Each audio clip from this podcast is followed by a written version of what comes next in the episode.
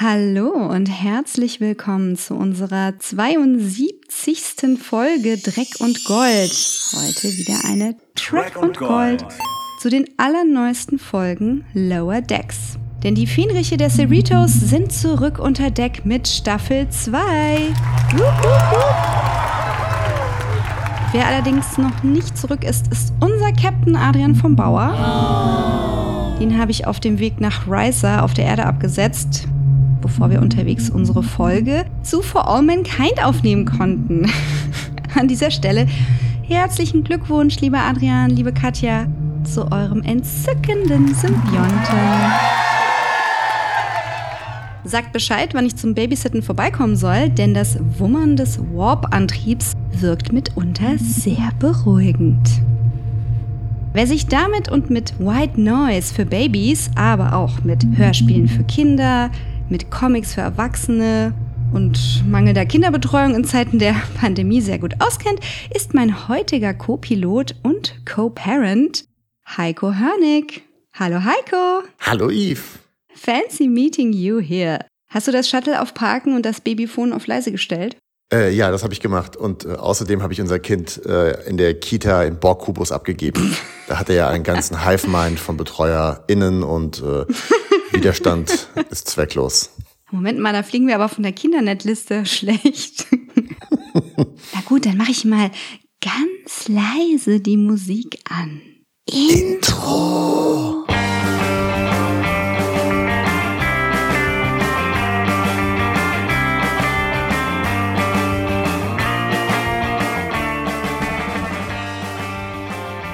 Ja, von wegen Babys. Du hast ja gerade dein man könnte sagen, viertes Kind mit Marius Pavlitzer aus der Wiege gehoben und zu eurem amerikanischen Verlag rübergebeamt. Ja, genau. A House Divided, The Lost Daughter, das große Finale. Genau, also das vierte Kind im Sinne von der vierte Band unserer Fantasy-Comic-Reihe, die wir seit 2013 jetzt gemacht haben. Das heißt, acht Jahre sind ins Land gegangen, bis wir die Geschichte endlich zu Ende erzählen konnten.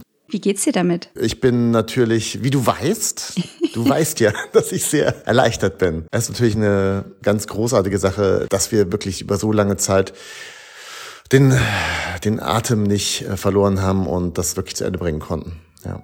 Ja, nicht nur zu Ende bringen, sondern euch auch wirklich auf den Höhepunkt eures bisherigen Schaffens zu begeben. Wie geht's denn Marius, dem großen Zaubermeister? Ich glaube jetzt wieder gut. Vor allem, weil er sich auch körperlich in einen Zaubermeister verwandelt hat. einen sehr, sehr langen Bart bekommen und äh, lange Haare und mhm. ihm ist ein noch viel größerer Stein der Weisen vom Herz gefallen. Mhm. Der kann jetzt wieder atmen und schlafen und Kraft schöpfen. Das war einfach eine Mörderarbeit. Vor allem, weil wir Band 3 und 4 ja im Endeffekt nahtlos geschrieben und gezeichnet, gestoryboardet haben. Das heißt, da war eigentlich mhm. überhaupt keine Atempause dazwischen. Es gab halt eine Deadline von unserem amerikanischen Verlag, Learner Publishing, und die wollten wir halt erfüllen. Mhm. Das ist ja auch ein bisschen so ein Glücksfall mit euch, ne? Also ihr seid sehr gute Freunde und über acht Jahre so ein Projekt zu stemmen, das ist schon was ganz Besonderes. Ja, das stimmt. Band 3 und 4 auf Deutsch, gibt's da schon was Neues? Ja, ein deutsches Release-Datum gibt's für Band 3 und 4 leider noch nicht. Da bitten wir um etwas Geduld, äh, bis wir uns erholt haben. Momentan ist eigentlich nur klar, dass sie nicht mehr im Carlsen Verlag rauskommen werden. Wir wollen auf jeden Fall auch eine deutsche Version machen und suchen da nach einer guten Lösung. Und ähm, das wird hoffentlich, hoffentlich sehr, sehr bald dann der Fall sein, dass ich irgendwas ankündigen kann. Ansonsten für alle, die es gar nicht aushalten können, gibt's ja auch die englische Version bei Amazon oder eben bei eurem Buchhändler des Vertrauens. Und es gibt ja auch ein Hardcover, das nennt sich Bibliothekseinband. Ja, ja, genau. Das ist im Endeffekt für die amerikanischen Bibliotheken vom Verlag wohl gedacht. Auch relativ teuer. Ich würde so oder so zum Softcover raten. Das ist schön günstig und das genügt total. Außer ihr seid in der Bibliothek. In dem Fall solltet ihr natürlich das Hardcover kaufen. Natürlich. Du musst es ja eh noch rückübersetzen, weil du schreibst ja immer auf Englisch, ne?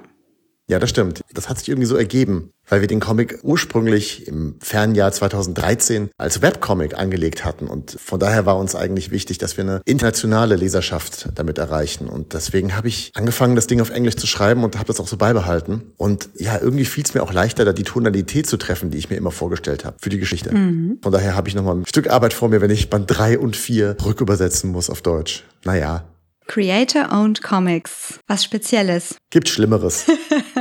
ja, und äh, gibt sonst noch Publishing News von dir, wo ich dich mal hier habe am Mike? Also am 6. September kommt ein Comic raus, den ich geschrieben habe für einen YouTuber mal wieder. Für Fans von German Let's Play. Das ist ein ganz, ganz bekannter YouTuber. Im Wirbel der Welten heißt der Comic. Und äh, mit, zusammen mit dem David Filecki, mit äh, Hilfe des YouTubers und einem Kollegen von ihm, dem Dario, haben wir eine ganz unterhaltsame Geschichte gemacht. Und äh, Yves hat ja auch mitkoloriert. Das kann man an der Stelle auch mal sagen. Nee, ähm, der Chef. Und Adrian auch, stimmt. Ja, der Chef hat koloriert und ich habe ein paar Seiten ausgeholfen. Und Sue hat, glaube ich, auch mitgeholfen. Genau. Genau. Also mindestens vier Menschen haben daran koloriert, damit das fertig wird. Ja. Back to Track News. Staffel 4 von Discovery ist abgedreht. Wuhu. Das hören wir die Tage von den offiziellen Star Trek Accounts in gemeinsamer Feierlichkeit. Und, wann geht's los? Also wann kommen die Folgen? Ja, gibt noch keinen genauen Termin. So Ende des Jahres in etwa. Okay. Haben die auch Probleme wegen der Pandemie oder warum dauert das so lange? Ja, das haben wir ja befürchtet, ne? Die waren aber recht schnell dabei, haben sich da isoliert in Toronto. Ich habe ja gedacht, so während der Pandemie, was da gedreht wird, das sind nur so Talking Head-Szenen vor Greenscreen. Mhm. Aber die haben das so geregelt, dass die ganze Cast und Crew über die Dauer des Drehs in den Pinewood Studios isoliert war. Das ist ja fast so Method Acting, weil im Weltraum bist du ja auch isoliert und mit den Leuten in deinem Raumschiff eingesperrt. Oh mein Gott, ja. Ach ja, und weißt du, was Discovery mit The Mandalorian gemeinsam hat? Ähm, sehr niedliche Aliens. Ein virtuelles Set mit Video-LED-Wänden. ah, ja, das ist sehr cool. Das heißt aber auch, dass es diese Staffel wohl leider keine super hübschen Außendrehs an den schönsten Orten dieser Erde geben wird. Ich glaube aber nicht, dass wir den Unterschied merken. Nein. Schauen wir mal. Hat man bei Mandalorian ja auch nicht gemerkt. Das war ja so perfekt. Also von daher wird's vielleicht sogar noch einfach ein bisschen schöner. Das kann ja auch sein. Bisschen bunter. Hauptsache keine kanadischen Wälder. Aber ich glaube, da aus, aus der Phase der Sci-Fi-TVs sind wir auch schon raus. Dürfen wir kurz in den Wald? Bisschen Stargate reenacten? Jafar, Cree! Sehr schön. Ach ja. Bevor Discovery rauskommt, kommt ja erstmal die Captain Pike, Una und Spock-Serie, die schon am 8. Oktober anlaufen soll. Da wird diese Technologie wohl auch eingesetzt, um die fremden neuen Welten zu kreieren. Hast du da Bock drauf auf die Serie? Ja, schon. Äh, Nur, dass ich wirklich mit dem neuen Look von Spock überhaupt nicht klarkomme. Nachdem er sich rasiert hat, äh, ist das für mich einfach nur noch Bully aus Traumschiff. Es tut mir leid. Ich wünschte, es wäre nicht so. Ich wünschte, ich könnte das einfach ausschalten, aber er sieht ihm auch noch ähnlich und ich weiß nicht, was da passiert ist. Ich sehe immer nur Bully, wenn ich ihn sehe. Und Christian Tramitz. Christian Tramitz als Captain Pike, ja. Nein, das ist ein bisschen, bisschen Horror. Ich würde das gerne einfach abschalten und vielleicht vergesse ich es auch, wenn wir es dann gucken. Ist es auch nicht so schlimm. Oder vielleicht können wir noch ein bisschen so Deepfake benutzen und da Leonard Nimoy irgendwie reinspleißen. Das wäre mir eigentlich am liebsten. Aber die sehen sich so ähnlich. Tun sie? Der Bully und der Typ sehen sich ähnlich, das stimmt. Nimoy sehe ich da nicht drin. Der Bondelkramer oder wie heißt er? Keine Ahnung. Aber wir werden den Trailer sicherlich demnächst wieder auf Amazon Prime sehen. Wie der Bundelkramer über den Zaun fällt. In Endlosschleife. Ja. Ja, ich weiß ja aus zuverlässiger Quelle, dass du seit Jahrzehnten auf eine ganz andere Serie wartest und Game of Thrones da nur ein Pflaster drauf geklebt hat auf diese Lücke in deinem Leben. Ja, ich warte schon ewig auf eine anständige Dungeons and Dragons Serie. Ich, ich glaube, es kommt jetzt wieder ein neuer Film raus. Sie versuchen es wieder mit einem neuen Film, auch mit Chris Pine in einer Rolle. Ach. Das ist übrigens der Haken, der hier zu Star Trek geschlagen wird. Uh. Aber ich befürchte so ein bisschen, dass das eher so in so eine Art Jumanji-artige Comedy-Richtung geht. Äh, Ich will einfach nur eine straighte Fantasy-Serie im, im, in irgendeinem der D&D-Welten. Es gibt ja ganz, ganz viele Settings. Hm. Und äh, was ich mir ja persönlich wünsche, ist einfach so eine schöne Dunkelelfen-Serie, dritzte Urden, Verrat und Mord und Totschlag im Unterreich. Könnte ich mir ganz großartig vorstellen. Aber bis die halt kommt, gucken wir halt. Wie heißt die Serie? Beyond. Strange New Worlds. Ah ja, Strange New Worlds. Okay. Gucken wir halt das. Auch gut. Ja, oder halt die A House Divided Serie. Netflix, ihr habt die Nummer von Heikos Agenten. Wenn nicht, schreibt mir eine E-Mail. Mhm. Mehr aktuelle News retweeten wir natürlich auf Twitter at Track und Gold. Mhm. Dieser Podcast ist nicht spoilerfrei, also solltet ihr die hier besprochenen Folgen und alles davor gesehen haben, bevor ihr weiterhört. Es geht los mit der Folge 1 der zweiten Staffel. Seltsame Energien, Strange Energies. Holographische Projektion aktivieren. Ein Gesteinsbrocken in einem düsteren Nebel. Eine kardasianische Geheimbasis. Eine Folterkammer in einem Internierungslager. Vier Lichter. Eine unbeeindruckte Fenrich Beckett Mariner, die für uns zusammenfasst, was sie für Probleme mit ihrer Mutter hat.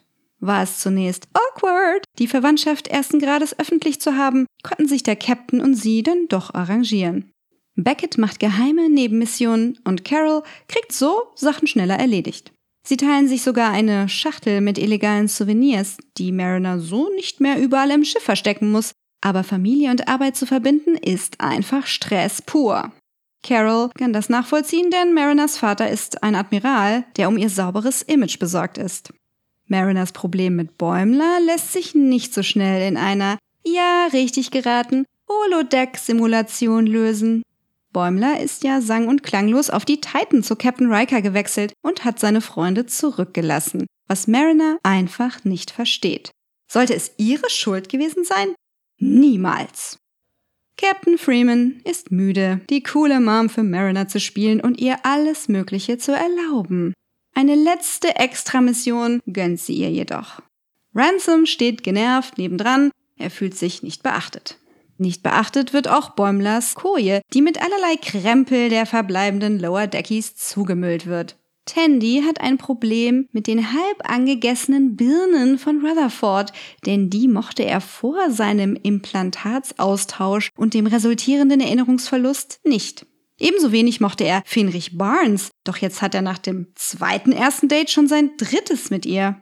Ist Tandy eifersüchtig? Sie leugnet es und sieht stattdessen Anlass zur Sorge um seine Gesundheit.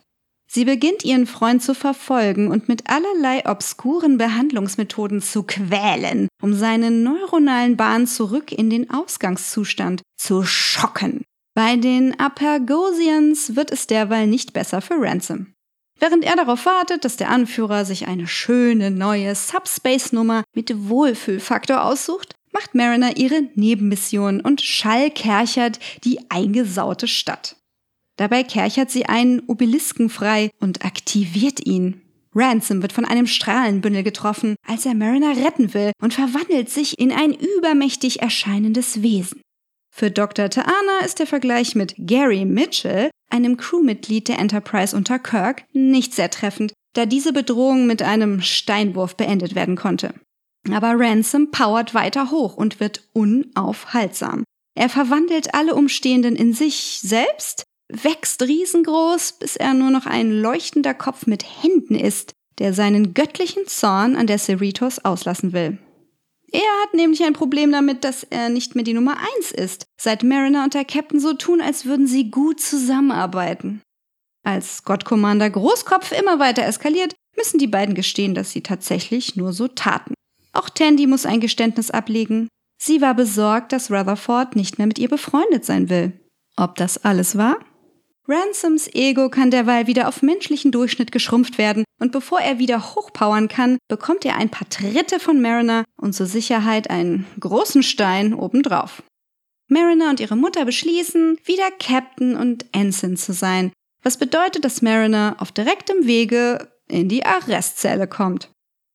Die Freunde vermuten, dass Bäumler derweil seinen Traum lebt. Doch der steckt an Bord der Titan in einem Weltraumkampf mit den Packlets und scheint als einzige Person auf der Brücke den Jazz an der Situation nicht ganz zu fühlen. Holographische Projektion anhalten. So, das war die Zusammenfassung der Folge 1. Heiko, hast du Fragen zu dieser Folge? Jetzt nicht mehr, weil du die Zusammenfassung vorgelesen hast. Wenn du mich davor gefragt hättest, ob ich Fragen hätte, hätte ich gesagt, dass ich mich an die Folge kaum erinnern kann. Hm. Das liegt aber auch nicht nur daran, dass wir die mittlerweile vor einer Woche gesehen haben, sondern weil ich die eher äh, ja, schwach fand. Mhm. Na gut, vielleicht kann ich dich ein bisschen aufheitern mit den ganzen Track-Referenzen und Fun Facts. Oh ja, bitte. Widerstand Informationen werden wieder vervollständigen. Du kannst es kaum erwarten. Das schneidest du wahrscheinlich raus. Wer weiß, vielleicht auch nicht. Ähm, wer weiß. Also, wir haben diese vier kardassianischen Lampen am Anfang in der Holodeck-Simulation. Kennst du die? Kennst du die Folge dazu? Ja. Ich kenne das Meme dazu, zu der Folge. Also die Folge heißt Chain of Command, ist eine der beliebtesten TNG-Folgen. Die ist für Picard jetzt nicht so entspannend, weil er darin gefoltert wird von einem Cardassianer namens Mardred, um militärische Geheimnisse zu verraten. Diese Folge hat auch mehrere Preise gewonnen und so. Anscheinend musst du nur 1984 referenzieren. Da geht es dann halt um vier beziehungsweise fünf Finger, nicht vier oder fünf Lampen, die da gesehen werden sollen. Was sich wiederum auf Nazi-Verhöre bezieht. Also wenn du das irgendwo einbauen kannst, dann ist dir auf jeden Fall ein Preis sicher. Aber ich denke mal, es ging halt auch um das Acting von Patrick Stewart, der ja dieses Shakespearean mitbringt. There are four lights. Genau. Ja, und es geht Shakespearehaft weiter, denn Mariner ist ja ein riesen Khan-Fan. Und deswegen ist es nicht weiter verwunderlich, dass sie sich in ihrer Simulation ein Schiff der Miranda-Klasse gebaut hat. Mhm. Macduff heißt das Schiff. Und das ist wie alles um Khan herum eben eine Shakespeare-Referenz, denn die Macduffs, das sind Figuren aus Macbeth und Miranda kommt aus Der Sturm. The Tempest. Bist du ein Shakespeare-Fan? Nein. Ich habe noch nie den Zugang so richtig gefunden. Ich habe äh, es schon ein paar Mal versucht, aber ähm, ich glaube, da muss man dabei gewesen sein. Was, 1600? Oder? Mhm. Dann war das richtig mindblown. Ähm, ne, das ist sicherlich gut und ich komme mir auch immer vor wie ein totaler Trottel, dass ich das nicht wertschätze wie andere. Aber ich habe bisher noch nicht den Zugang dazu gefunden. Und die Stücke, die ich gesehen habe, haben mich eher gelangweilt. Was aber auch vielleicht die Inszenierung war. Haben wir nicht mal. Naja, bis auf äh, Hamlet haben wir zusammen geguckt mit Cumberbatch, der, um jetzt wieder den Bogen zu spannen, Khan in Into Darkness gespielt hat. right! Ja? Star Trek. Siehst du, du, du weißt, wie das hier funktioniert. Hast dich schon Ja. eingelebt hier auf unserem Shuttle. Ja, ich weiß nur noch, dass ich bei Hamlet eingeschlafen bin. Ich weiß nicht, wie es ausgegangen ist. Ähm, tja, da will ich jetzt keine Spoiler verraten. Tja, gut. Dann gab es diesen kardassianischen Frachtraum. Der war dann auch noch mega voll mit so allen verfügbaren Lieblingsschiffen der Fans. Von so einem Jem'Hadar-Dingens. Gong Jabbar? Nein, Jem'Hadar. Weißt du, was das für Kerlchen sind? ähm, ist eine Rasse in Star Trek oder was? Ja. Ein Volk? Da könnte man tatsächlich äh, das Wort Rasse benutzen, so eine Zuchtrasse der Gründer. Weißt du jetzt? Hm, nein, weiß ich nicht. Nein, Deep Space Nine? habe ich nie gesehen. ich muss sofort dir meine Co-Pilotenkarte wieder zurückgeben und aus dem Podcast mich abmelden. Wieso? Naja, Ist doch okay. Also die Jem'Hadar, das sind Soldaten, die in kürzester Zeit zu Erwachsenen heranreifen hm. und auf Kampf gedrillt sind und mit Tetracell White abhängig gemacht werden. Mhm. Wieder so Referenzen aus echter Kriegsführung in der Geschichte durch den Sci-Fi-Filter. Nun, dann gibt es auch noch Schiffe der Klingonen, der RomulanerInnen, der BajoranerInnen und da meine ich auch noch einen Delta-Flyer entdeckt zu haben. Also Mariner hat wieder äh, die gesamte Datenbank in ihr Entspannungsholo gekippt. Ja, also die weiß, wie serviert wird. Kommst du da noch so mit bei den ganzen Referenzen? Nein, natürlich nicht. Also nein, wirklich nicht. Also das ist kein Ersatz für eine gute Folge. Das sind ja nur die Sprinkles, die ganzen Referenzen. Das ist dann so für die Hardcore-Fans total cool, das zu entdecken. Aber manchmal habe ich das Gefühl bei Lower Decks, dass sie das so ein bisschen als, ja, Folge ist ein bisschen durchwachsen geworden. Viel Spaß dabei, hier auf Pause zu drücken und das alles jetzt in den Freeze-Frames zuordnen zu können. Für meinen Geschmack tun sie sich so ein bisschen auf dem ganzen Fanservice ausruhen. Also zu oft für meinen Geschmack. Naja, okay. Aber weiter mit dem Fanservice. Feel slightly discouraged. Nein, nein. Also, Mariner sagt ja noch zu der Cardassianerin, die dürften ja keine persönlichen Konflikte haben. Und das ist wiederum so eine Meta-Anspielung, weil es gab ja die Regeln von Gene Roddenberry, wie seine Serie aussehen soll. Und da dürften eben die Offiziere keine persönlichen Konflikte haben. Und es sollte eben dieses Utopia sein oder diese Utopie, die da gelebt werden sollte. Daran erinnere ich mich, das mal gelesen zu haben. Die AutorInnen haben wohl dann auch später regelmäßig darüber geschimpft, dass sie unter diesen Bedingungen ja nichts schreiben können, Ja. ohne Konflikt. Daher äh, müssen die Konflikte auch immer mit Aliens ausgetragen werden. In dieser Folge gab es so ein paar Stimmen, die mir bekannt vorkamen, aber die ich nicht richtig zuordnen konnte. Hast du da recherchiert? Natürlich. Unter anderem äh, Jennifer, die Andorianerin, die Mariner nicht mag, wird von Lauren Lapkus gesprochen. Die hat immer so lustige Rollen. Gut, bei Orange is the New Black war das jetzt nicht so lustig, aber generell spielt die eher so Comedy-Material. Und diese Cardassianerin, die wir am Anfang sehen, das ist Missy Pyle. Vielleicht kennst du die noch von Galaxy Quest. Die war eine von diesen Aliens, die dann da auch am Ende. Die eine Frau von den Aliens, ja. Ja, ja, ist auch genau, mit den Tentakeln. Ja. Ja, und Mariners Vater ist natürlich Phil Lamar. Ah, natürlich, ja. Ja. Das entdecken wir, glaube ich, auch regelmäßig und vergessen es dann wieder. Ja, der kommt so selten vor. Aber Phil Lamar spielt ja in fast jeder animierten Serie mit. Ich hoffe, er kommt bei The Mandalorian mal vor, weil Samurai Jack und The Mandalorian ja irgendwie so aus einem Topf schöpfen. Ich hoffe, der Mandalorian kommt einfach in einer Jandy Tatarkovsky-Variante nochmal vor. Ich will das sehen, was sie damals mit Clone Wars gemacht haben. Diese 2D-Clips, die waren super gut. Das bitte nochmal. Wer jetzt den Sprung verpasst hat, Jandy Tartakovsky, der hat mal angefangen mit Dexters Labor auf Cartoon Network und hat dann weitergemacht mit dem Clone Wars Zeichentrick und dann eben später Samurai Jack. Und da gab's nach oh, wie vielen Jahren? Acht, zehn, zwölf, nochmal eine Fortsetzung, die wir übrigens noch Ja. gucken müssen. Die wir noch gucken müssen. Das stimmt. Vielleicht dann später irgendwann mit unserem Spross. Ja.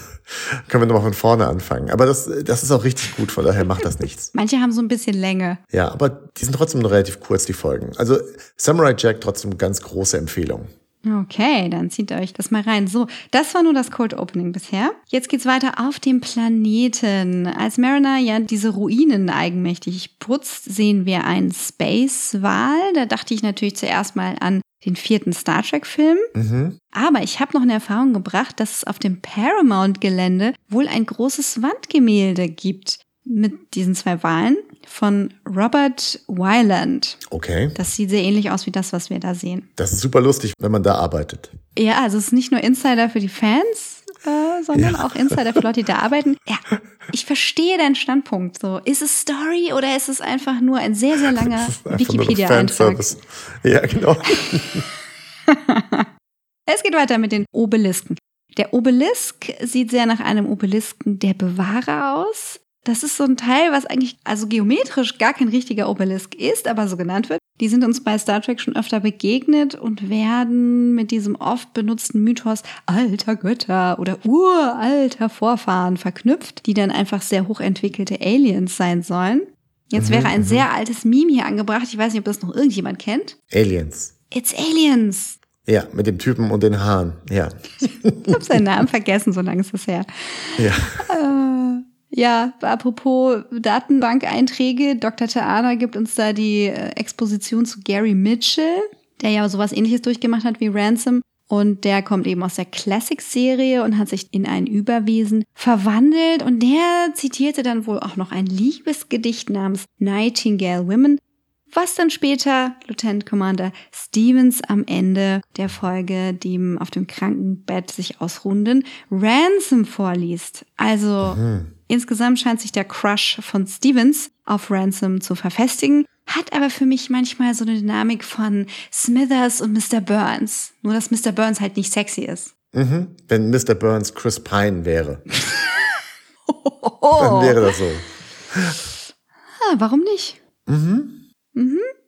Ja, und der Riesenwuchs und die schwebenden Hände, die haben wir auch schon mal gesehen bei einem griechischen Gott namens Apollo, der dann auch ein Alien sein sollte, dem die Enterprise auf Pollux 4 begegnete. Moment, Moment, ganz kurz dazu. Ich dachte ja die ganze Zeit, das wäre eine Referenz auf Star Fox oder eben dann Star Fox 64. Das ist so ein altes Super Nintendo Schrägstrich Nintendo 64 Spiel aus den 90ern. Und da war der Endboss auch ein großer fliegender Kopf mit zwei Händen. Das sah für mich sehr danach aus. Und der hieß Andros, aber nicht sicher, ob das darauf anspielt. Macht für mich jetzt mehr Sinn, weil das mit Apollo so ein bisschen weit weg wirkte. Schreibt doch mal was dazu in die Kommis. Okay, also im Bereitschaftsraum des Captains sehen wir dann auch noch einen kleinen Gorn. Ich weiß gar nicht, ob der letzte Staffel schon da war.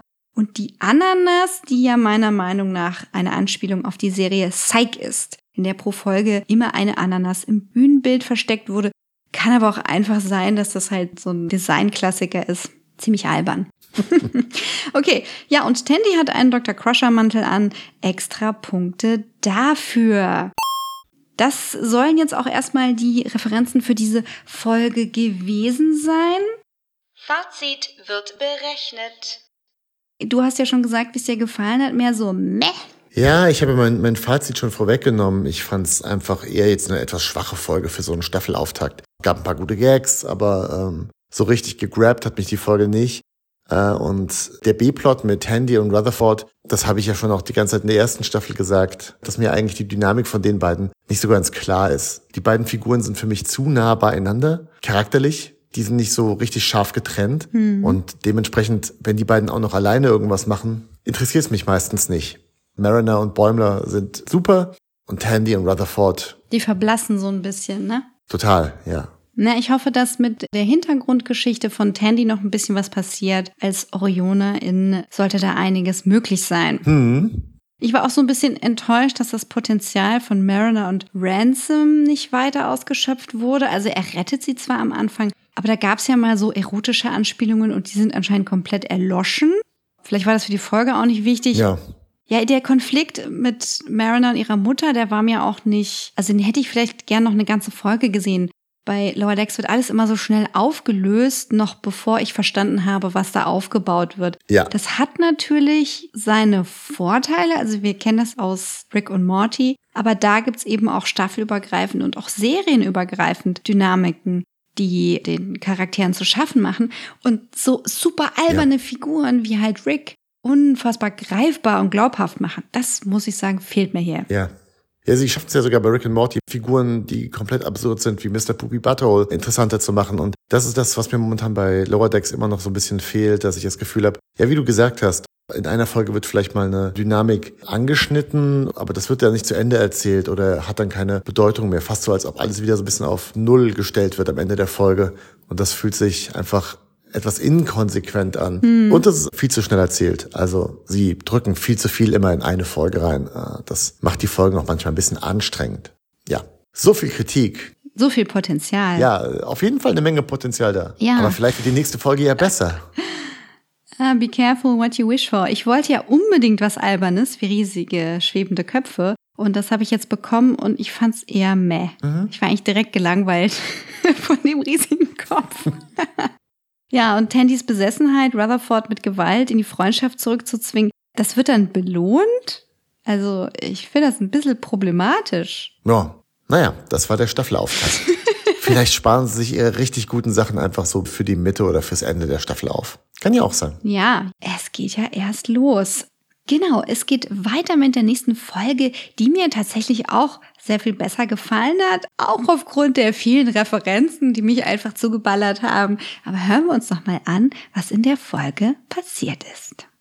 Holographische Projektion fortsetzen. Keishon, seine Augen offen. His eyes open.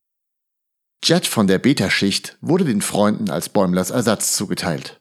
Er will es nicht so recht glauben, dass Mariner sogar beim Schallduschen der Boss ist. Im Konkurrenzkampf schalten die beiden den Schall immer höher, bis es für alle sehr unbequem wird. Die Cerritos hat die Aufgabe bekommen, den Nachlass eines Sammlers aufzulösen. Ein anderer Sammler möchte vermeiden, gefährliche Artefakte zu aktivieren und lässt sich assistieren. Mariner und Jet setzen ihr Gerangel fort, während wir das neue Crewmitglied Keishon kennenlernen ein Tamarianer, der trotz Anpassung an den Universalübersetzer das ein oder andere Mal in Metaphern und Bildern spricht. Da der gierige Sammler den Sexhelm von Kalis klauen wollte, aktiviert ein Hologramm der Galerie Sicherheitsvorkehrungen, die fortan Jagd auf die Crew machen. Ein Strahl direkt aus seinen Augen verwandelt Keishon in eine Handpuppe? Die Freunde flüchten durch die Ausstellungsräume und folgen erst Mariners, dann Jets Plan, bis sie schließlich so auswegslos in die Enge getrieben sind, dass die beiden KonkurrentInnen ihre Fehler einsehen müssen. Tandy und Rutherford wären dann auch soweit, sich um bessere Ideen zu bemühen. Captain Freeman ist entsetzt, als sie das Chaos auf dem Schiff des Sammlers mitbekommt und schwört, sich nie wieder einreden zu lassen, sie würde ihre Crew micromanagen. Bäumler ist auf der Titan ziemlich überfordert und fühlt sich mit der Risikobereitschaft der Crew nicht ganz wohl. Riker glaubt an ihn und so müssen Bäumler und das Außenteam vorgeben, Minenarbeiter zu sein, um eine gefährliche Mission zu meistern. Im Shuttle macht sich die Crew über das alte Schiff ihres Captain Rikers lustig. Zum Beispiel die Streichkonzerte. Bäumler ist schockiert. Genau das wollte er doch. Auf dem Planeten werden sie direkt als Föderationsoffiziere erkannt. Die Mission geht sehr gründlich daneben. Das Außenteam will den Heldentod wählen, doch Bäumler hat andere Pläne. Überhaupt hat er sich sein Leben in der Sternenflotte viel mehr wie auf der Enterprise D vorgestellt. Das bringt ihn auf eine Idee. Er will seine KollegInnen durch ein Verzerrungsfeld rausbeamen, beziehungsweise kopieren. Sie geben zu, dass auch sie mal friedlichere Ambitionen hatten und materialisieren auf der Titan.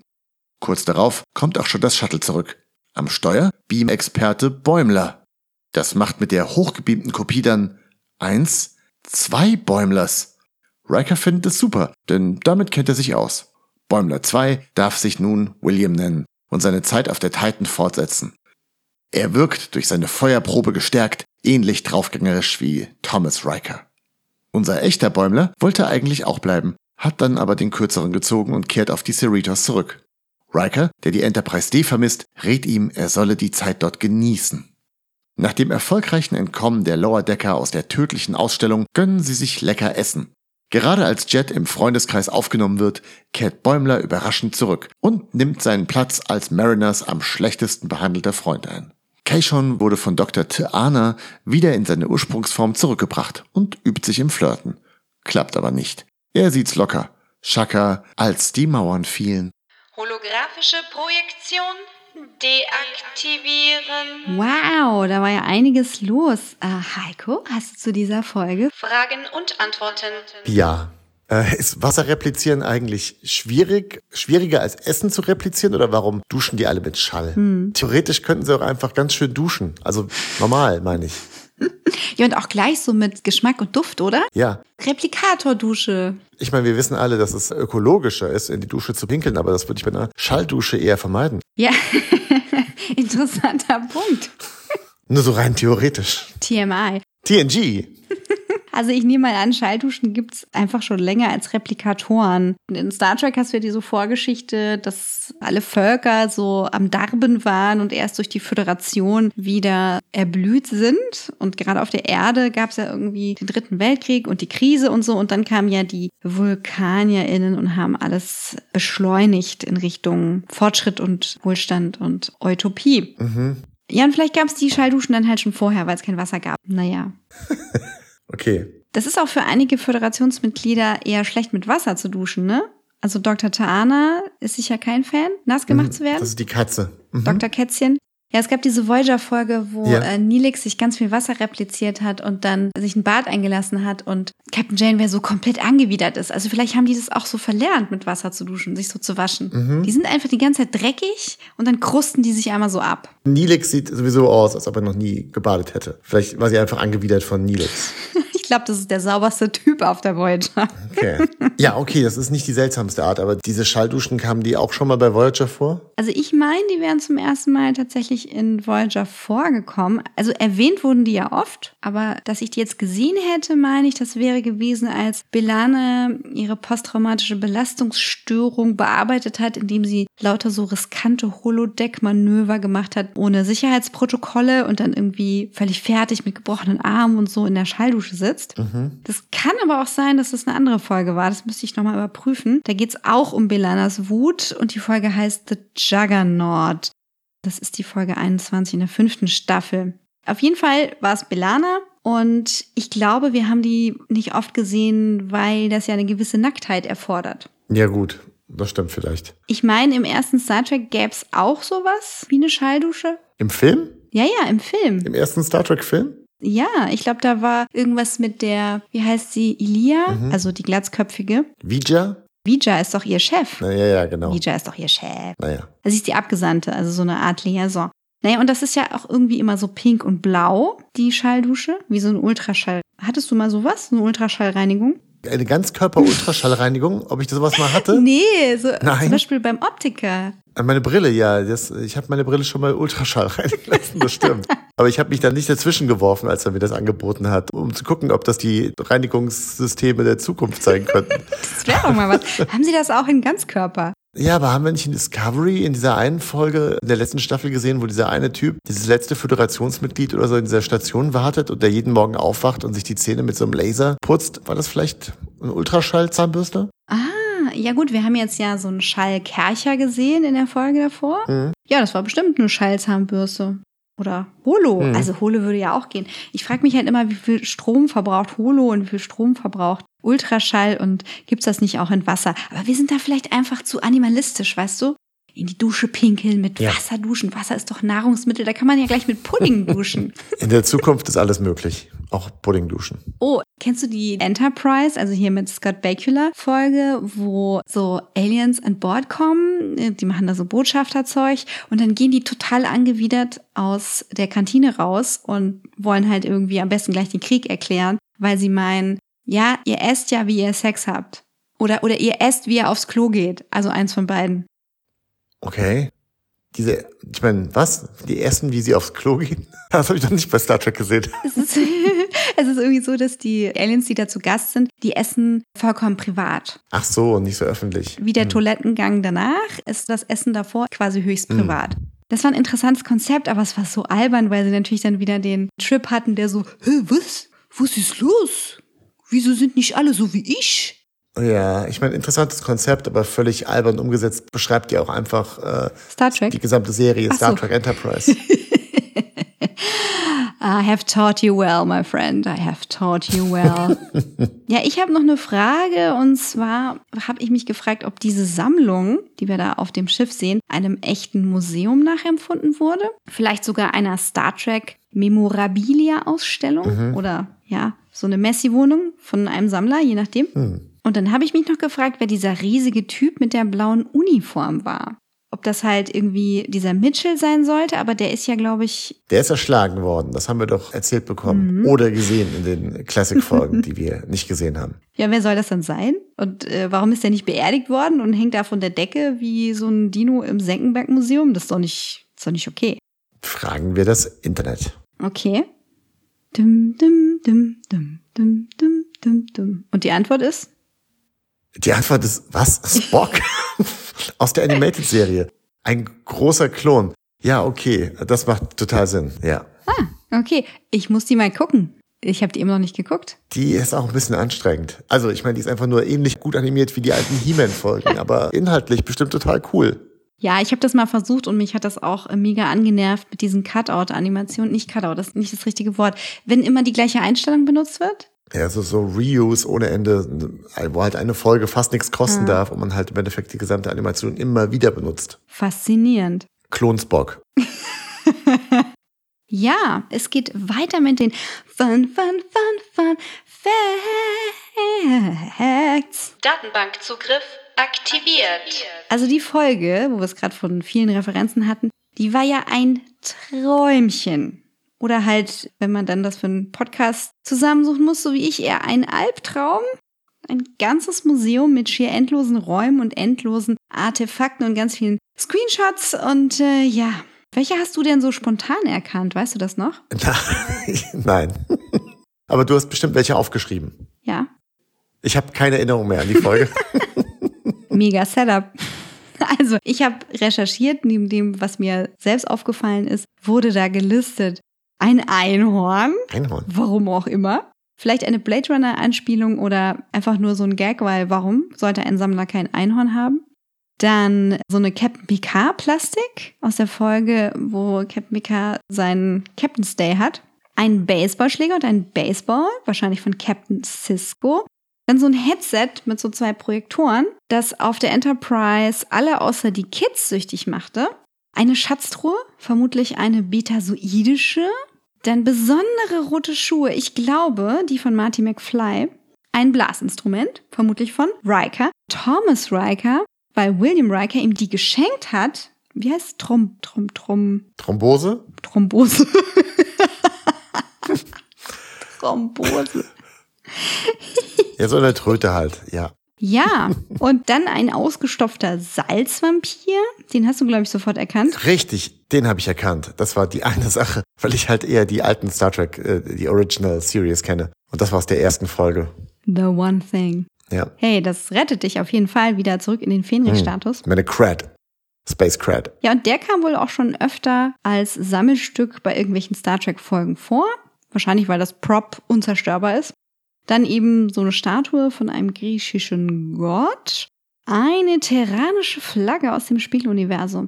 Ein Amulett mit einem Föderationsabzeichen, vermutlich das von Khan aus der Zorn des Khan.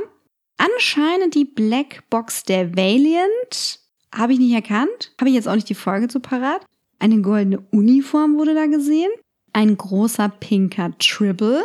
Den habe ich überhaupt nicht gesehen. Nein. Was ich aber gesehen habe, sind jede Menge Waffen. Mhm. Also ein Lirpa, ein Butlet, ein Ushantor und dieser große Disruptor, den Worf in Insurrection geführt hat, Mm, Riesenblaster. isomagnetisch. Mhm. Dann eine Sonde der Katana, der echte Mars Rover, ein Cardiscard-Spielset, das ist das, was Nilix immer mit seinem Patenkind gespielt hat, eine Kiste Wein vom Chateau Picard, ein korolanischer Naiskos, ich hoffe, das spreche ich richtig aus. Das ist so eine kleine Tempelskulptur, die Picard, der olle Archäologie-Fan, mal geschenkt bekommen hat. Und ein dreizackiger Scanner, den Pille wohl immer benutzt hat. Mhm. Dann das Bild, das Data von seiner Katze Spot gemalt hat. Und es geht einfach immer weiter, immer weiter bis zu Datas Visier vom Pokerspielen, diverse Torpedos, ein Schlagzeug, eine Kälteschlafkapsel, ein Arkadenspiel, das würde ich jetzt mal Tom Paris zuschreiben. Dann meine ich, ein Armus gesehen zu haben, neben dem Salzvampir, so von oben. Aha, ein Armus und auch ein Beinus? weißt du nicht mehr, wer Armus ist? Nein. Nein. Ist es eine Person aus Star Trek oder eine, ein Volk aus Star Trek oder ein Raumschiff aus Star Trek oder eine Sprache aus Star Trek? Das ist das gruseligste Monster, was in der ersten Staffel von The Next Generation vorkam und was dich bestimmt auch sehr, sehr schockiert hat, weil das hat Tascha ja aufgefressen. Ach so, das Schleim-Ding. Diese, diese Pfütze oder sowas, ne? So eine böse Pfütze. Teermonster. Ah, das Tiermonster. Mhm. Genau, und das ist das äh, gesammelte Böse eines Volkes, das sich auf diese Art und Weise dessen entledigt hat. Wie Skeletor in der, ähm, im Hörspielkanon. Oh, tell me more. Ein kleiner Exkurs in den Kanon von Masters of the Universe. Da gab es unterschiedliche Stories. Es gab den Kanon der Trickfilmserie und es gab den Kanon der Hörspielreihe. Und in der Hörspielreihe kam irgendwann raus, dass ein äh, altes Riesenvolk, das vor grauer Vorzeit auf Eternia gelebt hat und die gesamte Bosheit ihres Volkes in so eine Art Zeittunnel geworfen hat. Und irgendwie ist daraus dann Skeletor geworden. Sehr ähnlich wie diese Pfütze, die Tascha umgebracht hat. Ja, Tascha ja. Aber die andere Origin Story ist doch, dass er der Schüler ist von, Hordak? von Hordak und aber gleichzeitig der Bruder von dem Vater von Von He-Man. Rendor. F- Genau, der Bruder des Königs, also He-Mans Onkel im Endeffekt und Genau, und der früher heißt Keldor hieß. Keldor. Ich will immer Candor sagen. Nein. Kandor ist die Keldor. Flaschenstadt aus, aus Superman. Korrekt. Auch das ist hochgehaltener Kanon, der hier am Wochenende abgefragt wird. Genau. Aber weiter in dieser Folge. Denn wir haben bestimmt noch ein paar Lampenständer oder irgendwie Schallplatten oder Würfel, die benannt werden müssen. Wenn das jetzt eine Dungeons and Dragons Serie wäre, mein Freund. Uiuiui. Das würde aber abgehen. Ja, ich warte ja immer noch auf den Gelatinous Cube, der einmal durchs Bild sabbelt. Ich auch. Ja, was ich gesehen habe, ist ein Gesicht im Stein, von dem ich bis jetzt dachte, es wäre aus Doctor Who. Aber jetzt bin ich mir gar nicht mehr sicher. So einfach so ein Steinblock mit so einem Gesicht drin. Keine Ahnung, was das wieder war. Das ist aus der Trickfilmfolge, in der Spock ein Stein war. Ich habe die zehn albernsten Star Trek Villains oder Aliens gegoogelt und da war er nicht dabei. Aber verschiedene Pfützen, Amöben, also jegliche Art von Pfütze. Amos wird aber nicht für lächerlich erklärt, der ist einfach super gruselig. Aber Bäumler hat ja nur die positiven Seiten der Enterprise D in Erinnerung. Und als er davon schwärmt, zählt er auch nochmal einige Referenzen auf. Unter anderem das regelmäßige Streichkonzert. Ich kann mich ehrlich gesagt nicht mehr erinnern, wie ich das damals empfunden habe, ob ich als Kiddo dachte, ach, wie entspannt, oder ob ich dachte, äh, ist ja wie Musikunterricht in der Schule. Ich weiß es nicht mehr. Weißt du es noch, wie es für dich war? Ja, diese Sachen waren der Grund, weswegen ich TNG einfach nicht geguckt habe. das, Was? ich bin mit der Original Series aufgewachsen und als dann TNG von allen total abgefeiert wurde, habe ich äh, ehrlich gesagt einfach nicht gerne Fernsehen geguckt. Das hat mich einfach alles angeödet. Und wenn die dann angefangen haben, Shakespeare im Park zu spielen im Holodeck oder sich gegenseitig Violinkonzerte zu geben, fünfdimensionales Schach zu spielen, das hat mich nicht so mitgerissen wie andere. Hatte ich nicht gekickt. Nein. Es tut mir leid. Ich bin mir sicher, dass mir ganz, ganz viele ganz tolle Folgen durch die Lappen gegangen. Aber ich habe mich dann einfach nur auf die Star Trek Filme konzentriert. Die habe ich echt alle gerne geguckt. Fast alle gerne. Aber ich habe sie alle geguckt. Du musst dich ja nicht entschuldigen. Du hast ja gerne Sailor Moon geguckt zum Beispiel. Ja, die haben wenigstens gegen Monster gekämpft und über ihre Gefühle gesprochen. Haben die über ihre Gefühle gesprochen, wirklich? Na klar. Hast du Sailor Moon nicht gesehen? Ich habe nur ganz wenig gesehen, leider. Schreibt mal in die Kommis, wenn ihr Sailor Moon geguckt habt. Ja. Ich hätte gern mehr gesehen, aber wir hatten ja kein Kabel so, und ähm, Hm. ja, siehst du, das ist das, was uns so voneinander trennt in unserem Konsum der Teenagerjahre, außer des Altersunterschieds. Nee, tatsächlich, als dann Sailor Moon immer und immer wiederholt wurde auf, weiß ich nicht, Super RTL oder so, konnte ich das einfach nicht ertragen, permanent Spielzeugwerbung zu gucken Mhm. und zwischendurch so ein bisschen Story. Das war auch mein Problem mit Dragon Ball. Ich hatte, glaube ich, die meiste Zeit Schule, wenn ich dann halt mal irgendwie nicht zu der Uhrzeit Schule hatte und mit meiner kleineren Schwester dann eben das geguckt habe, war das so, ich habe doch diesen Kampf zwischen mh, dem einen Typen von Dragon Ball und dem Grünen doch schon hundertmal gesehen. Wiederholen die die Folge einfach die ganze Woche? Nein. Es war einfach Spielzeugwerbung und Kampf. Nein, die strecken einfach nur diese Kämpfe über mehrere Folgen. Das war aber auch schon nicht mehr die gute Phase von Dragon Ball. Wir haben ja alle Mangas im Keller. Kannst nur da runtergehen, wenn du möchtest und anfangen, dich durch die Generationen von Staubmilben zu wühlen und äh, dann kannst du die, die Story von Anfang an lesen, ohne Werbeunterbrechung. Ah, that's, that's a hard pass. ich lasse mir vorlesen von den Staubmilben. Ja, zurück zu unserem vermutlich vor Staubmilben triefenden Sammelraum mit dem ganzen Referenzmerch. Nee, tatsächlich können diese Galerien, diese Ausstellungsräume gar nicht schmutzig sein, weil da haben ja so lustige Staubsaugerroboter Ah, sich in die ja. Luft erhoben und angefangen, die Kuh da irgendwie Ja. wegsäbeln zu wollen. Und das war für uns sehr relatable. Auf jeden Fall, weil unser Staubsaugroboter ja auch ein wichtiger Teil unserer Familie ist. Ja, ich hoffe, dass Robi nicht irgendwann sich auflehnt. Es ist ja eigentlich auch schon der dritte, glaube ich, der dritte Robi. Mindestens. Und ja, ich, ich, ich hoffe, das ist nicht so wie in irgendwelchen postapokalyptischen Computerspielen, wo die sich dann verbünden und dann kommen hier so die letzten drei Rubis von der Müllkippe, äh, vom Recyclinghof und so, äh, Ja, wenn die Rache wollen, ist in Ordnung. Hauptsache, sie wischen noch einmal nass durch vorher. dein Blut. Mit meinem Blut. Aber in alle Ecken dann. Ja, und blutig wird's wahrscheinlich auch bei Bäumler, der da in den großen Kampf geraten ist.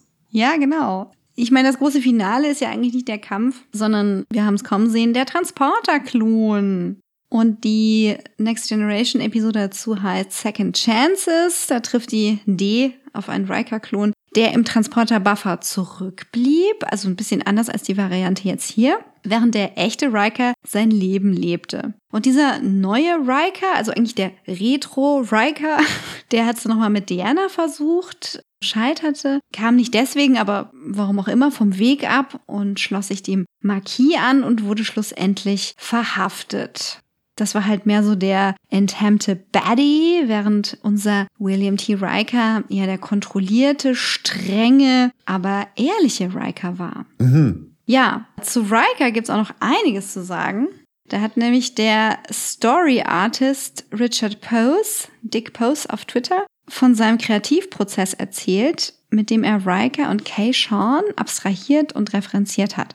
Story Artist, Heiko, du kennst dich da ein bisschen mit aus. Kannst du das mal kurz erklären? Also jemand, der im Endeffekt das Skript nimmt und dann halt erstmal äh, äh, visuell umsetzt in so einer ganz roughen Version und dabei halt auch oft einen ganz großen Einfluss auf die Erzählgeschwindigkeit, auf das, was eigentlich so auch an visuellen Gags noch nebenher passiert hat und in Animationen haben halt die Story Artists meistens auch noch wirklich so einen inhaltlichen Einfluss. Zumindest bei vielen, vielen Serien. Ja, das bestätigt sich in dem Twitter-Thread von Dick. Der hatte nämlich die Szene mit Riker und er wollte unbedingt so die ganzen Moves abfeiern. Also zum Beispiel, wie sich Riker lässig rüberlehnt und hat das auch irgendwie reingeschummelt, trotz Kampfgetümmel. Weil das so eine unpassende Bewegung ist, ist mir auch sofort aufgefallen, weil es so ein bisschen unorganisch war, aber trotzdem sehr willkommen, weil wir sind ja nicht hier für die Story. Wir sind ja hier für die Fun, Fun Facts und Track-Referenzen. Auf jeden Fall sind wir dafür hier. für den Wikipedia-Eintrag in Podcast-Form. Ja, dann hat er auch sichergestellt, dass Riker mindestens einmal mit dem Bein auf seinem Sessel stand. Ich weiß nicht, was das für einen Mehrwert hat für Leute, die das zum ersten Mal sehen. Das ist halt wirklich nur Fanservice. Und er hat sich auch richtig Mühe gegeben, trotz starker Abstraktion, die asymmetrischen Augenlider von Jonathan Frakes darzustellen. Also, ich bin beeindruckt. Genau das macht nämlich diese Ähnlichkeiten aus. Ja, okay. Ist mir nicht aufgefallen, aber da achte ich auf jeden Fall mal drauf, wenn wir, wenn wir ihn nochmal sehen sollten. Und ich glaube, der kommt bestimmt nochmal vor in Lower Decks. Aber ich glaube übrigens, dass Lower Decks von niemandem geguckt wird, der da irgendwie zum ersten Mal in Star Trek reinstolpert, sondern das ist, glaube ich, ganz klar für die mega Hardcore-Fans gemacht und wird auch primär von denen geschaut. Ja, ich denke auch. Ich denke, dann kommt eher sowas wie Star Trek Prodigy, wozu es auch den ersten Trailer jetzt gab, dann eher an die nachwachsende Generation ran und kann dann nochmal ganz anders erzählen, weil da ja ganz neue Figuren zum ersten Mal von der Föderation hören und dann hast du eben nicht so viel Story Legacy, die du mitschleppen musst. Dann haben wir noch Riker, wie er Fire ruft, auch ganz wichtig. Ja, und dann gibt es eben diese Szene aus der gleichen Folge The Pegasus, Staffel 7, Folge 12 mit diesem Captain Picard Day. Da nimmt nämlich Riker eine Puppe vom Tisch, die die Kids da gebastelt haben, neben auch dieser Pappmaché-Puppe, die da schon vorkam im Museum, und marschiert mit der so weg. Und da ist dann auch eben dieses Banner im Hintergrund, Captain Picard Day, was wir ja dann Jahrzehnte später wieder aus dem Lager ausmotten für die Spin-off-Serie. Mhm. Ja, und Richtig. so wie Riker diese Puppe hält, hält Rutherford halt auch die Puppe von Kayshawn. Also, ich hab's jetzt nicht gesehen, aber das war das, was eben der Story Artist da reinbringen wollte oder zumindest dem Story Director weitergegeben hat. Und ich finde es einfach so schön, so Liebe zum Detail und Spaß beim Arbeiten. Ach, ich bewundere das. Ja, auf jeden Fall. Also da kann man auch jetzt nicht sagen, dass die das einfach nur wie irgendeinen Job runterrotzen würden. Wenn sie eins macht, die Serie, dann trieft die wirklich vor Liebe für Star Trek und eben die ganzen obskuren Details. Ähnlich wie dieser Podcast. Naja. also es gibt manchmal hier ein bisschen Tough Love, aber wir sind eher auf der liebenden Seite. Total. Ja, Kayshawn, die Puppe. Was ist eigentlich schon? Ach so, das war dieses Volk, so heißt das. Nee, das Volk heißt Children of Tama, also man könnte sagen ein Tamarianer aus der Folge Damok. Ach ja, Keshon hieß die Figur. Ja, und das ist auch aus der siebten Staffel. Die siebte war ja die letzte. Die ist halt vollgepackt mit ikonischen Momenten. Die Sprache der Tamarianer oder Children of Tama ist zu bildhaft für den universellen Übersetzer und besteht quasi nur aus Insidern, könnte man sagen. Also Metaphern, Insider-Sachen, die eben passiert sind in der Geschichte dieses Volkes. Also ich könnte jetzt sagen, Heiko schön mit Butter im warmen Anorak seine Hand, fünf Minuten, würde quasi bedeuten, dass du dich einer Situation anvertraut und trotz Nachlässigkeit einer anderen Person deinen Humor behalten hast. Und niemand außer uns versteht das jetzt. Und so funktioniert die Sprache. Ja, also ich könnte jetzt auch sagen, Rick Helix, sein Geist nicht ohne Kürbis. Und du wüsstest, was ich meine. Ganz genau. Und sonst niemand. Wenn ich nicht so ein schlechtes Gedächtnis hätte. Nun ist genug der Fun Facts. Schauen wir mal auf die Folge zurück. Fazit wird berechnet. Ich glaube, mir hat's ganz gut gefallen und ich wünsche mir aber trotzdem noch mehr. Und du so? War okay, hatte ein paar gute Gags, fand ich besser als die davor und dafür war allerdings das, was ich bei der ersten Folge ja schon kritisiert habe, dass man sich zu stark auf Easter Eggs und äh, Fanservice verlässt. Hier, ich meine, das Ding war halt einfach nur Easter Egg Hausen, das war da, wo der Osterhase herkommt, wo auch immer das ist. Was ich interessant fand, war eigentlich, dass die Folge relativ kritisch war. Äh, Hier die, die Truppe von Riker, dass die halt ständig in irgendwelche Abenteuer kommen, wo nur geballert wird, ist ja eigentlich so der große Kritikpunkt, den manche Fans an so Serien wie Discovery stellen oder eben halt auch die letzten Filme. Dass das gar nicht mehr Track ist, weil die nicht ihre Konzerträume haben und Schach spielen oder tanzen lernen oder sowas, sondern weil die halt Actionabenteuer haben. Und, und im Endeffekt hat Bäumler ja gesagt so, nee, das ist nicht das, was ich möchte. Ich möchte diesen ganzen albernen Scheiß haben und irgendwie langweilige Sachen machen. Also, das war ja schon fast Kritik an der Ausrichtung, die Star Trek seit einigen Jahren hat, oder? Ja, und dennoch passiert ja am Ende die Spaltung durch das Klonen und er wollte es ja dann doch irgendwie ein bisschen. Mm, Ja, stimmt. Man könnte das natürlich so sehen, als ob man halt sagt, es gibt halt beides, ne? ja, Star Trek ist groß genug für alles. hm, das hast du schön gesagt. Danke. Ja, wir haben ja dann noch eine Kategorie namens Theorien.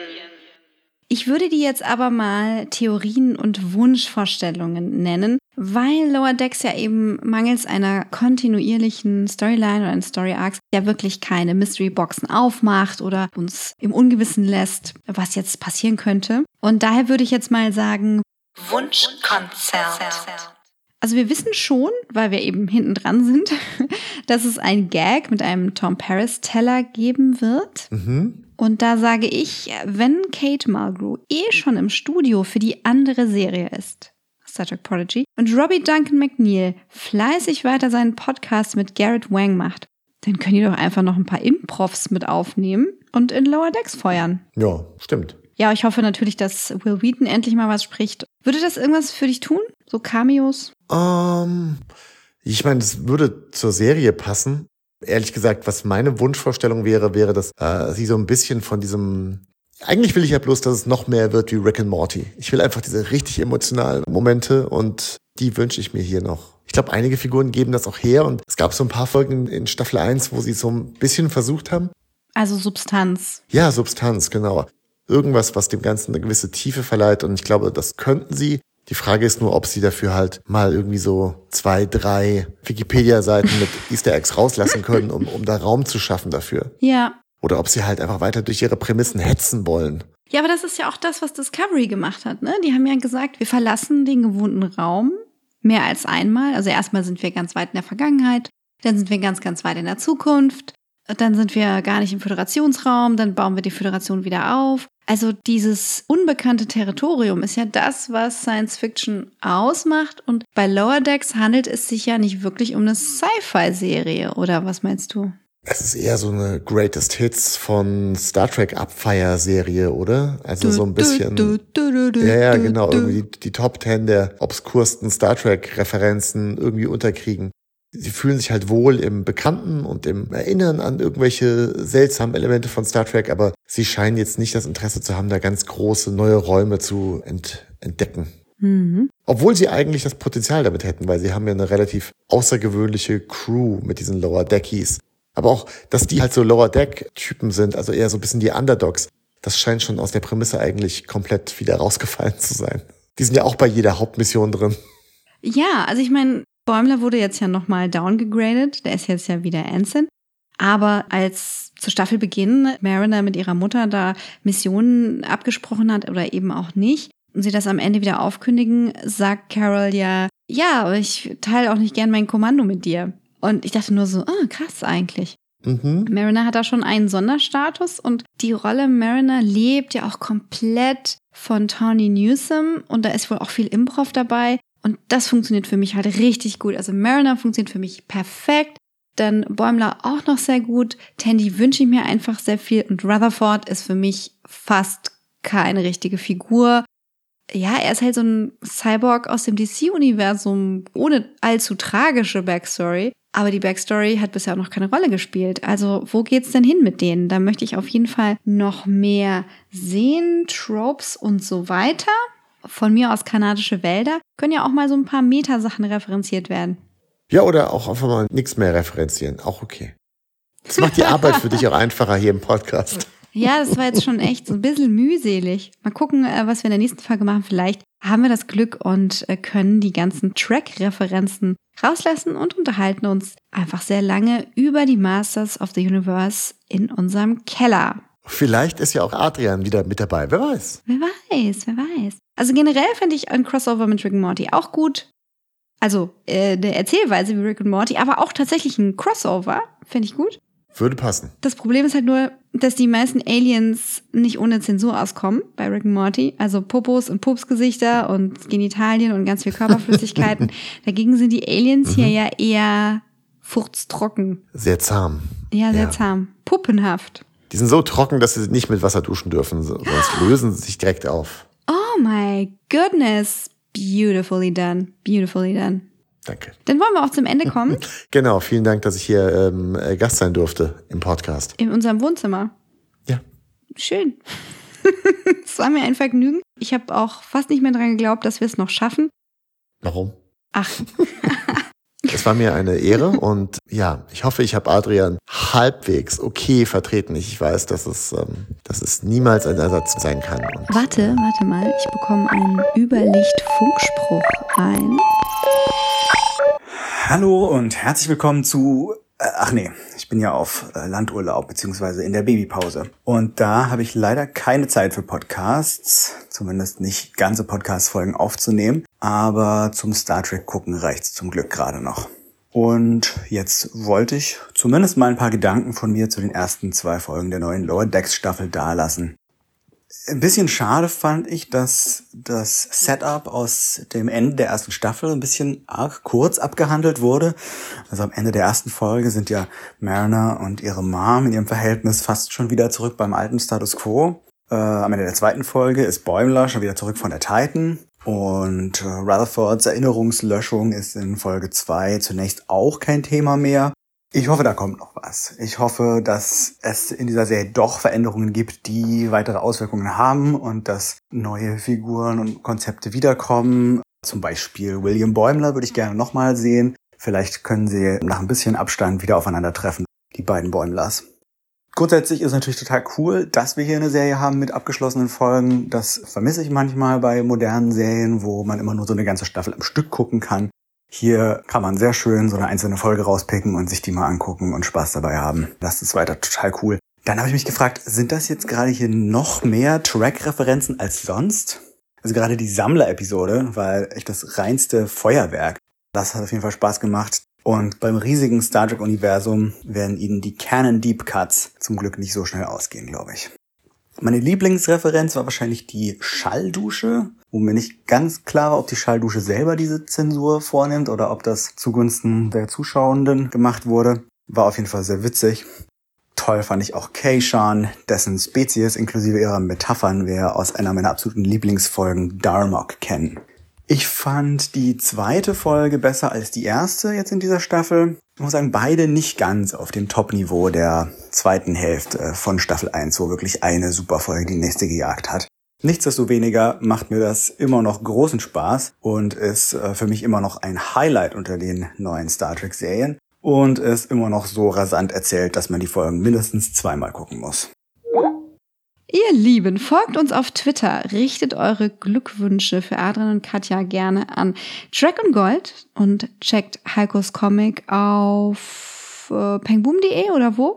Ja, genau. Pengboom.de ist eigentlich unsere Seite für House Divided und ansonsten könnt ihr auch noch weitere Sachen über das, was ich noch so mache, bei Heiko Hörnig mit oe.de ich glaube, ich glaube, das ist meine Webseite. Ja, und ansonsten einfach auf, auf Twitter folgen, da werde ich alles Mögliche ankündigen. At der Graf X. Wunderbar. Diese Saison gibt es leider keine Wiederholung der Aktion, bei der euch Adrian Lower Decks Avatare gezeichnet und koloriert hat. Vielleicht nächste Saison wieder? Wenn ihr mitreden und uns in Adrians Babypause unterstützen wollt, meldet euch doch gerne auf Twitter oder schreibt uns eine E-Mail an treckundgold at gmail.com. Ja, das war's. Ähm, mein lieber Heiko, ich habe mich sehr gefreut, dass du diese Folge mit mir zusammen gemeistert hast. Mhm. Ich freue mich auf die nächsten Folgen Lower Decks hier in unserem Wohnzimmer. In unserem Wohnzimmer, ja, da freue ich mich auch drauf. Ich versuche hier nur weiter die Fahne hochzuhalten. Mit dir zusammen. Ganz ganz großartig. Vielen Dank und bis bald. Tschüss. Bis bald. Tschüss.